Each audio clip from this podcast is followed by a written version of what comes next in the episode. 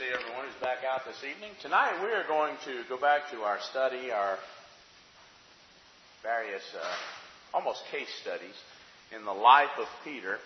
Something that when I was uh, first planning this series, I called the real Peter.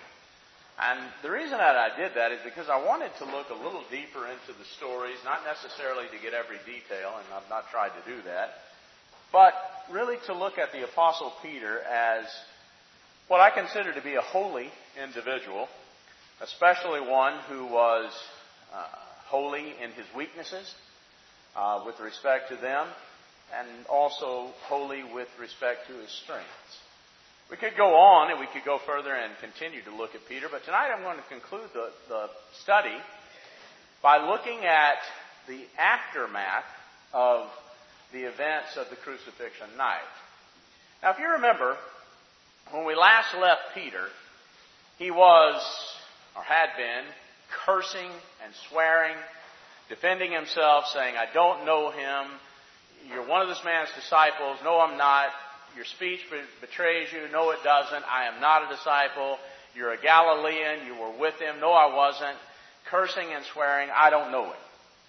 And once he had finished that series of probably three different times there, is what it appears to be, Jesus turned and looked at him.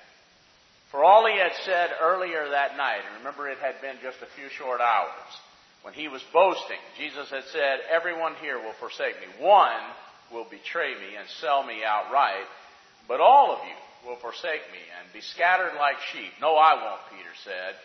I'll defend you. I'll go to prison for you. I'll die for you. I won't I won't forsake you. And Jesus said, Peter, you will. And in fact, before this night is through, the cock will, will crow twice, and you will deny me three times. And then he had taken Peter out. A, a subsequent event in which Peter could have at least proven how he really felt about Jesus, and we're going to talk a little bit about that here in just a moment. But he took him out, and he was obviously in agony over what Jesus was, over what he was about to suffer. He told him, told Peter, and told the disciples that he, he was very, his heart was very heavy. He was very saddened. He, he was really suffering from what, from thinking about all of it. He had told them clearly, had they really been listening. And Peter had even been rebuked, remember. He told them clearly he was going to go to Jerusalem. He was going to suffer at the hands of the chief priests and so forth. He was going to die. And it's obvious that he is going to do that. He's about to go through that. They're preoccupied in their thought. They're thinking about themselves. They're perhaps not grasping how serious the situation is or what Jesus said or what he really meant. We don't know all of that. But he separates Peter, James, and John, who appear to be personally closer to him. And when I say that, I just mean it's not that the others are not loyal. They don't have their allegiance. They are not full-fledged apostles or anything like that. But Peter, James, and John appear to be close to him. Peter appears to be like we would call a best friend. James and John appear to be like younger brothers to him. John especially appears to be the youngest. But all that aside, Peter, you're my close friend. I want you to come with me and I want you to watch and I want you to pray. And I'm really telling you to pray for yourself as much as anything, but watch with me for an hour. And they fell asleep. And Jesus comes back on three, three different times, three different occasions there, asking for them to be with him, asking Peter to just, you know, do, just do that. Just show how much you care for me, to watch with me, and be with me during this time. And, and Peter can't even do that. I don't know him. Peter had sworn he didn't know him. He had gone out. He had wept bitterly over his lack of you know, faithfulness to Jesus.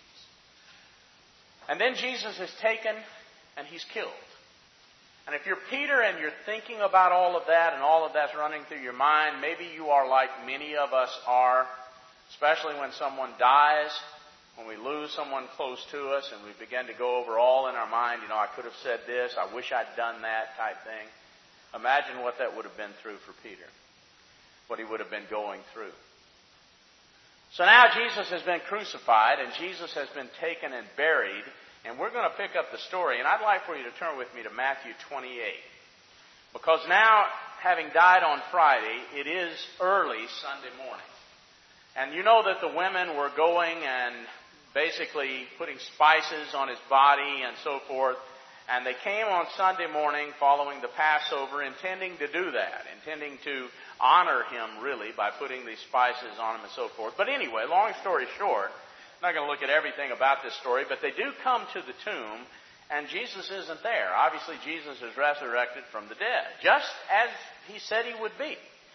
And in fact, the angels appear to the women, and Jesus even appears to them, but the message is go quickly. And you can see this. Let's just read chapter 28. Go down to, oh, what, about verse 5 maybe? The angel answered and said unto the women, Fear ye not, I know that you seek Jesus who was crucified. He is not here, for he is risen, as he said. Come see the place where the Lord lay. And go quickly and tell his disciples, verse 7, that he is risen from the dead. Now you imagine being Peter here. And the women come back and they do tell you. And they say he's risen from the dead. And you're, you basically you'll be, can it be? Can it really be? I mean, you've lost a loved one. He is a loved one to Peter. He is a close friend to Peter. He's lost him. And the last meeting they had, the last contact, as far as we know, is Jesus looking at him as he curses and swears he doesn't even know him. And then Peter leaves, goes out, weeps bitterly. They take him, they beat him, they nail him to a cross, they kill him. Can it be? Is it possible that he would be raised from the dead? Is it even possible that it, you know, I could have a second chance, so to speak? Well, I want you to go over to Luke's account. We get an insight as to what Peter is kind of going through. Look with me at Luke 24. Same account. In other words, the same morning, Jesus just risen from the dead. Well, if I can get my fingers to turn to 24. But Luke chapter 24, and I want to drop down, oh, to about verse 9 here. And notice that they returned from the sepulchre, that is, them the women, of course, returned from the sepulchre and told all these things unto the eleven and to all the rest. It was Mary Magdalene and Joanna, Mary the mother of James, and the other women that were with them. They told these things unto the apostles, notice verse 11, and their words seemed to them as idle tales. The idea of just a worthless story, a worthless tale. It can't be. And they did not believe them. Here you are, you've gone through all of this. You want it to be so. I don't know if you've ever lost someone that was really close to you. And in those first few days, now the closest person I ever lost, you know that, was my grandmother.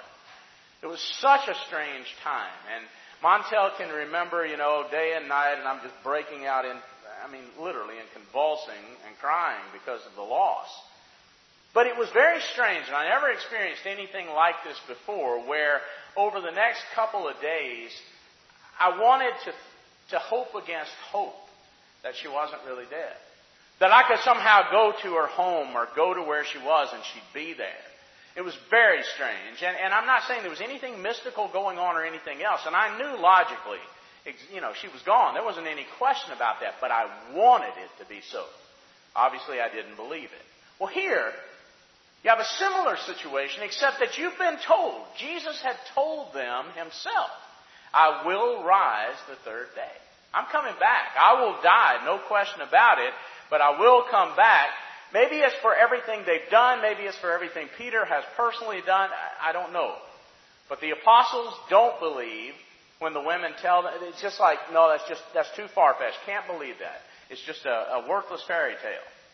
And I think sometimes when you failed really badly, you know, even good news. And the good news, obviously, is that he is risen from the dead, but even the best of news, it just kind of falls on deaf ears. You, you just can't believe anything good can happen because you have failed so badly and you feel so miserably. Well, anyway, to follow the story, if you notice in verse 12 here, if we're in Luke 24, and you go down to verse 12, Peter did get up, verse 12, and ran to the tomb.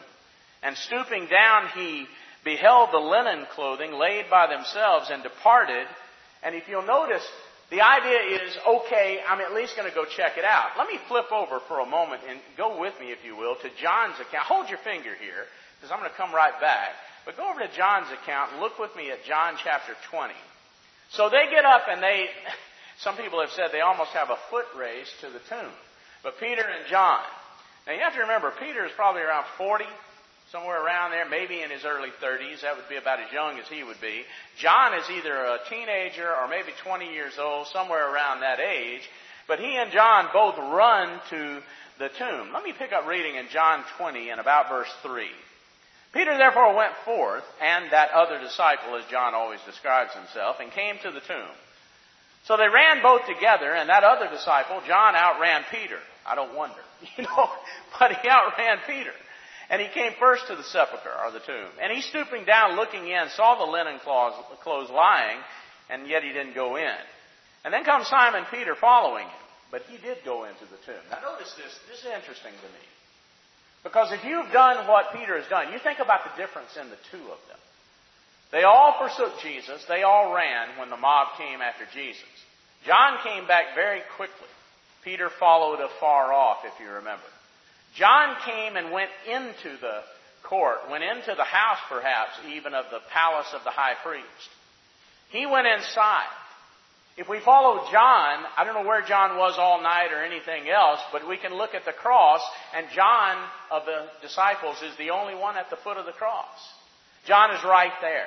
John takes the commitment to look after Mary. You remember all of that. So we follow John. John had his mistakes that night, but you gotta say John did pretty good overall. But now you Peter. And boy, you, you failed so miserably. We outlined all of that earlier. Now you go to the tomb and he really is not there. And you go inside and yeah, there's the story circulating that somebody came and stole the body. Is that what happened? Can it really be that Jesus rose from the dead? But I think that there's closure here in the death and the resurrection of Jesus because Peter, he examines it. John just looks in. Boy, he's not there. Peter goes inside the tomb and, you know, you, know how that is. You go into that empty house. I did that at my grandmother's house. You walk around all those places where she was full of life and so forth. She's gone. She is not here in this house. Well, in this case, he is not dead. He's not in this tomb. So you notice how it puts it here. Peter, following him, verse 6, went into the tomb and he saw the linen clothes and the napkin that had been about his head, that is a piece of cloth covering his face and his head, it wasn't lying with the linen clothes, but it was wrapped together in a place by itself. And what it looks like, we might say, what is all of that? Well, what it looks like is that someone was laying there dead in the burial wrappings and suddenly stood up. Sat up, stood up, started to walk across the floor with the burial wrappings around him and they're falling off piece by piece. And if you dig into this a little bit closer, what would have been put on his face, there would have been all kinds of spices and so forth put on there, and then this cloth would literally stick to his head. It's been drying there for a couple of days, etc., etc. You're going to get up. You know how that is. You get up, something's clinging to your head, but it falls off as you walk across the floor. That appears to be what happened with Jesus, and Peter would be taking all this in. Then the other disciple went in, verse 8. He came to the sepulchre first. John, of course. He saw and he believed. For as yet they knew not the scripture that he must rise again from the dead. Now isn't that interesting? They don't know the scripture, they don't understand, and yet he told them. Clearly told them. We could go back to Matthew 16, for example, when he rebuked Peter, and we can see him saying that. Or Matthew 12. Show us a sign. I give you a sign. That of the prophet Jonah. The Son of Man will be three days and three nights in the belly of the earth and come back. But they just don't get it. So the disciples went away into their own home. And I want you to go back with me to the book of Luke, if you're holding your finger there. But flip back to Luke 24. And notice down in verse 12 again as we're looking at this. Remember, John goes in, he sees all of that, and he believes Jesus is risen from the dead. But I want you to look at verse 12. Peter ran into the sepulchre and stooping down beheld the linen clothes laid by themselves and departed. Now notice, notice this, wondering in himself at that which was to come to pass. When I look at Peter, I see a person, the moment Jesus looked at him, the moment the cock crowed, he was just overcome with guilt. Total remorse over what he had done. Maybe you've been through something like that. You've done it. You know you did it. It's horrible. You're filled with guilt. And Peter went out and wept bitterly. Maybe you've wept bitterly over something. But then the days pass, and it settles into you that you did that thing. You can't undo it. It's not going to go away. This, it, for the rest of your life, it's going to be a fact of your life. I did that thing. You want to believe. You, maybe you're a Christian and you do that. And you want to believe that everything God says, you know, you repent of your sin. What does that mean? You change it. Well, man, it feels so horrible. What I did, I will never do it again. And there are plenty of people who go through something like that. They do it. It's so horrible. Like TJ was talking about this morning, how horrible sin is, and they will never do it again. But that's not all there is to it, is it? The Bible says if you repent and you ask for forgiveness, God will forgive you. But it seems too easy. I did this thing. I feel so bad about it. God will forgive me. Peter's seen Jesus forgive. I mean, just like the story we saw this morning, and so many people like that. Great amounts of sin, great sins in themselves as we would look at them, and they would look at them. He's seen Jesus forgive, but now it's personal. You know, what you'll sit down and talk to someone about and what you will tell them that God will forgive them of is a totally different thing than you will tell yourself God will forgive you of. Because when you do it, it's personal. When you do it, you are guilty. I think Peter is in that situation. What does it all mean? I mean, is he dead? Is he alive? I'm not, I don't know what I believe about all that. If he is alive, if he is dead, I did all of that, and it's just like you and I. When someone's gone, you can't ever go back and do what you wish you'd done. But if he's alive, what does that mean? I mean, I stood there like an idiot, and I said I would do this, and I said I would do that, and then I did everything all wrong. Yeah, I charged the mob with a sword, but that wasn't right. And then he said, just sit with me right here and pray with me, and I couldn't do that. And then he said, You'll deny me. And I said, No, I won't. And I did. When he needed me the most, when he was in there being humiliated and beaten and spit on and everything else, when he needed a friend, I ran. What does it mean? You ever messed up with somebody you really cared about? I mean, betrayed them, sinned against them, sold them out even, you know? And you literally would cut your arm off to take it back. What does it mean? You go back to the person and you can say, I'm sorry, but it still happened. Maybe they, they looked at you and they trusted you and they believed in you. I mean, man, Peter, Jesus believed in Peter.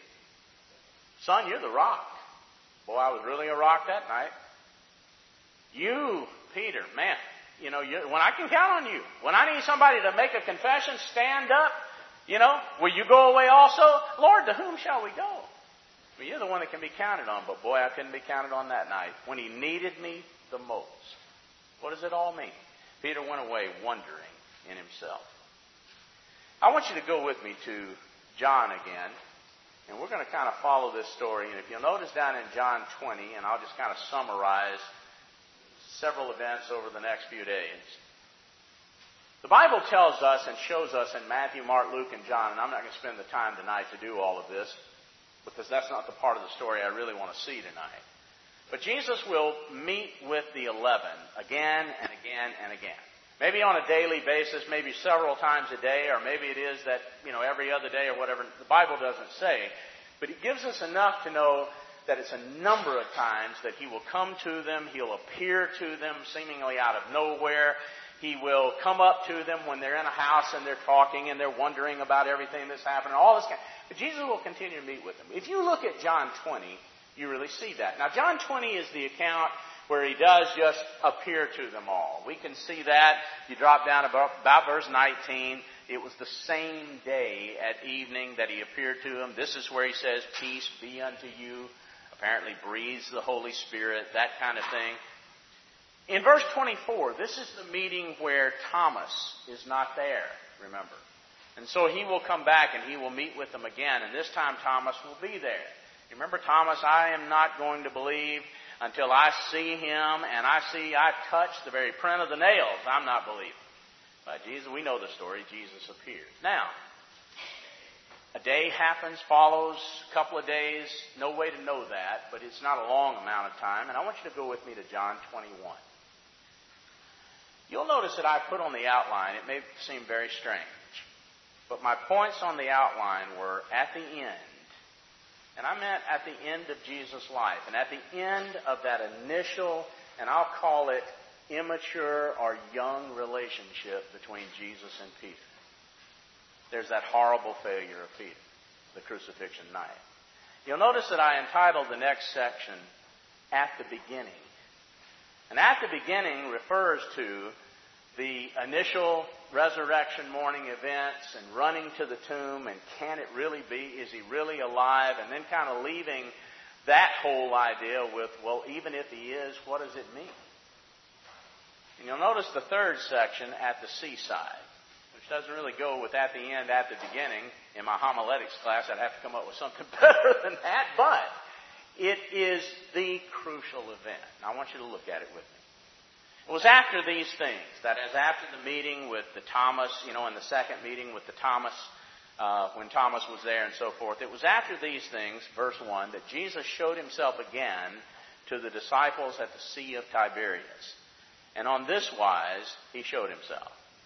And there was gathered together Simon Peter and Thomas, who was called Didymus, or the twin, and Nathanael of Cana in Galilee, and the sons of Zebedee, that be James and John, of course. And there were two other of his disciples. We don't know who they are. Seven in all. And Simon Peter said unto them in verse 3, I'm going fishing. You know, a lot has been made about that. I don't know whether to make something of it or not. I'll be honest with you. Some people said, you know, Peter's just kind of given up. Uh, Jesus never accept me again. I'm going back to my original employment. I, I doubt all. He just is a fisherman. That's what he does. And if you've ever done a lot of fishing, fishing is has all kinds of benefits to it. It's relaxing. Gives you time to think, sort things out. I mean, what is there to do but pretty much watch a line when you're fishing? You know. I'm going fishing. Well, these other six guys, they said, well, you know what? We're going with you. So they jump up and the seven of them go fishing. It says they went out and they entered into a ship or a boat immediately, and that night they didn't catch anything. Notice that. And if this starts ringing a bell, boy, this sounds familiar. It ought to. There are tremendous parallels in that first meeting. Remember Luke 5. They didn't catch anything that night, but when the morning came, Jesus was standing on the shore. But the disciples didn't know that it was Jesus. And then Jesus called out to them. He said, Children, do you have any meat? Do you have any food? They answered him, No, we didn't catch anything. We don't have anything. He said unto them, Cast the net on the right side of the ship. If that rings a bell to you, it should, because it parallels Luke 5. Cast the net on the right side of the ship, and you shall find. And you can almost hear Peter going, Boy, we've been through this before. Better cast that net out there. You know, they cast therefore, and now they were not able to draw it for the multitude of fishes. If that sounds familiar to you, it should. It parallels Luke 5. Therefore, that disciple whom Jesus loved, John, who was Peter's partner, remember, in the fishing business, that disciple whom Jesus loved said to Peter, It's the Lord. We've been through this before. It's the Lord. Now, when Simon Peter heard that it was the Lord, and, and that's interesting even in itself, isn't it? Is this guy still doubting it can be Jesus? Is he still all messed up mentally and emotionally? I wonder. But when John said, It's the Lord, Peter heard that it was the Lord. He girded his uh, fisher's coat about him because he was naked, and that's not strange. That was very much the practice of these guys, how dirty and so forth the work was. He was naked, and he cast himself into the sea. And the other disciples came in a little ship, for they were not far from land, about 200 cubits, and again, about 300 feet, 100 yards, football field off the shore. So they're dragging the net with the fishes. And as soon as they were come to the land, they saw a fire of coals there, and the fish laid thereon, and bread. And Jesus said unto them, Bring of the fish that you caught. And Simon Peter went up and drew the net to land that was full of great fishes. There were 153 of them. Remember, they didn't catch anything all night, but now 153 in one casting. And there were all so many, yet was not the net broken. And if you remember, if that rings a bell, it ought to sort of ring a bell, because the net did start to break in Luke 5. But Jesus said unto them, Come and dine. Now just imagine this scene. You are Peter. You've done what you've done. The rest of the disciples can't claim they were perfect that night. And you're all sitting. You ever been in one of those uneasy situations? Something has happened, big has happened, that really interfered with the relationship, and now we're all together. We kind of sit down to eat a meal, and everybody's kind of looking around. What's going to be said? What's going to happen next? Yeah, somebody knows exactly. All right, so there they sit. And so Jesus, sitting there, None of the disciples dared ask him, Who are you? They knew it was the Lord. Jesus then comes and takes bread and gives it to them. If that rings a bell, it ought to. Because remember, really, the last thing he did with them before telling them when they were discussing how great they were and were going to be was he gave them bread and instituted the Lord's Supper. He gives them bread and fish likewise. This is now the third time that Jesus showed himself to his disciples after that he was risen from the dead. After they ate, verse 15. Now we're going to spend a few minutes on this, and this is the rest of the lesson. And really, this is our rest of our study of Peter in the Gospels. After they finished eating, Jesus said to Simon Peter, Did he take him aside? A lot of people suppose so. It doesn't appear that he did. But he said to Simon Peter, Simon, and I want you to notice that, not Peter. I don't know if there's significance to that or not, but he's not calling him by his nickname, the rock. He's calling him by his given name, which was Simon. Simon, son of Jonah, do you love me more than these? Now, Jesus asked a question we don't know how he intoned each syllable. He could have said, Do you love me more than these? He could have said, Do you love me? Emphasizing love more than these. We don't know how he said it, but the benefit of the original language, we do know what he said. And when he asked Peter the question, he asked Peter, Do you love me? using the most basic word for love. In the New Testament, there are basically three words for love, and one of them means that incredibly close connection you have as family. You know, like a mother's love for a child. That's not this word. Another word, which is far more general, is a word that we use for anyone who's close to us, who loves us with affection, with warmth, who has feelings of us. Feelings of friendship. The word Philadelphia, you know, the city of brotherly love. That word of affection. But that's not the word he uses. He uses the most generic, general term for love that really is not even a word of feeling. It's not a word that, that conjures up any idea of how close someone is to you, but it has more to do with how someone treats you. The action that they show towards you. He asked him, Do you love me? It is a word of commitment, however. It's the word, for example, when we would be commanded, love your enemies. person says, how am I going to feel all warm and fuzzy toward my enemy? You're not being asked to. You're being asked to pray for them. You're being asked to return good for evil. You're being asked to pray for them. Those are all actions that you take because they're right. That's the word Jesus is using here. Do you love me more than these? Now notice Peter's answer. Yes, Lord. You know that I love you. But he doesn't use that word of action. And how can he? I mean, every action that he has shown, starting from the moment that he was arguing too busy to notice Jesus' feet hadn't been washed, not really listening to the Lord's Supper institution, and all of that, right up through the, I swear, I don't know him. Every action he's shown is that he is not going to treat Jesus the way he's supposed to be treated, honor him like he should be. How can he say, yeah, I really do? So he doesn't. He answers him back, and I believe he's telling the truth here when he says, You know I love you. I'm your friend. I've been a lousy, sorry friend. I get it. I failed you when you needed me. I understand that. I hate myself for it. But what I feel for you is genuine. I love you. And then Jesus said, Feed my lambs. It's interesting here what Jesus says to him. I want you to look at that phrase, feed my lambs. Because the word for feed here means to give nourishment. It's like literally throwing grass to a little baby lamb. Giving the lamb the nourishment it needs. A lot of young converts, a lot of young people fail God miserably. They're just like Peter.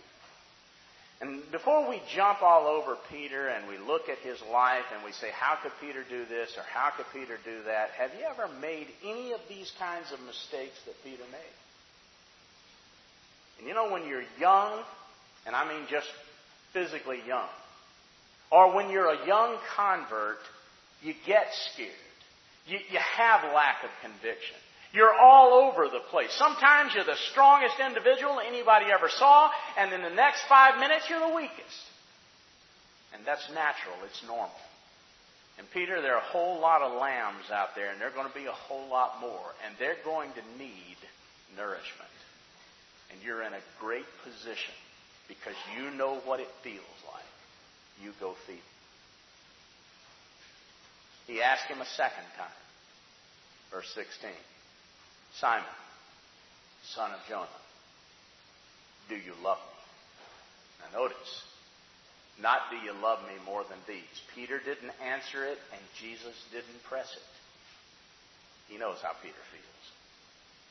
Do you love me? Same word. Action. Proper action. Proper treatment. The way you're supposed to act. Do you love me? Peter answered him. Yes, Lord. I love you. Same word as he did in the first one. I'm your friend. Lousy as it may be, I'm your friend. I have deep feeling for you. I love you. He said to him, Feed my sheep. Totally different. It looks very similar to feed my lambs. Totally different. Different word for feed, and obviously sheep as opposed to lambs. This time, he tells Peter, guide direct, govern even is the word. That you shepherd my sheep. Sheep entails everybody. Mature people, young people, everybody. Notice how Jesus is going back to that prayer on that night. Simon, Satan wants to have you. He wants to sift you like wheat, but I have prayed for you because I believe in you. Feed my sheep. It's not the end of your life. It's not the end of your leadership. You fouled up. You messed up bad. But you're going to be a leader, Peter. And when you are, you feed my sheep. The best shepherds, the best elders I have ever known in my life were the most humble who were able to admit the disasters in their life. And their congregations can identify with that. They understand that. And when they understand that, they will listen to how to live a better life feed my sheep. So now he says to him the third time, Simon, son of Jonah, do you love me? This time he doesn't use the word for action. This time he uses the word for feel. And you know, if someone that you love, think of a person you're so close to, that you failed so badly, and they look at you and say to you, Do you love me? Or you, you want, you, you almost need to be rebuked for what you've done. You want a person to know how you've failed them. You want to say it, and there aren't even words. You can't even put it into words how miserable you feel about it.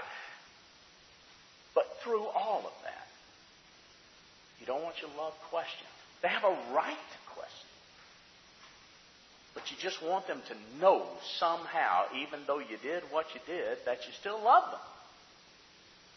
This time he said, Do you love me? Are you my friend? Do you really feel all of that that you're saying you feel for me? And it grieved Peter that the third time he asked him that. I think while Jesus was saying, Did you do what was right? Peter, you know, I deserved that. Because boy, I didn't. But you know everything. Lord, you know everything. You know that I love you. And Jesus said unto him, Feed my sheep. Nourish my sheep. You've done this despicable thing. You can't take that back. You will, for all of time and perhaps all of eternity, be known as the boastful apostle who was going to die for me, who cursed and swore you never knew. But is that what counts? It would be to a lot of us. We would be done. We would be saying, I can't trust you. And I don't want any part of you. You just go on, I'll pick somebody else. Uh, you know, I can use somebody with a little more guts than that. But that's not Jesus. No, Jesus is. I'm sorry. Jesus is, that's exactly what I can use. And you go out there and you feed my sheep. You've been through it. You'll meet people for the next who knows how many years 40? Close to it. And there'll be people who've lived the kind of life you've lived. Depart from me, O Lord, I'm a sinner. And there'll be people, even after they become Christians, they'll make horrible mistakes. One of these days, Peter, you're going to be an elder. And you're going to have a congregation of these kind of people that are just like you. Feed my sheep. And then he goes on to tell him. And someday, you're going to be in another situation where somebody's going to come to you and say, Are you one of his disciples? And you won't fail. They'll crucify you just like they did me, and you won't fail. I believe in you. Go feed my sheep. I've been asked by friends, what made you become a Christian? What made you become a preacher? He did. Because that's perfection on earth. That's everything that is great about God on earth. If you're here tonight and you're not a Christian, you believe that Jesus is the Son of God, you'll confess that belief.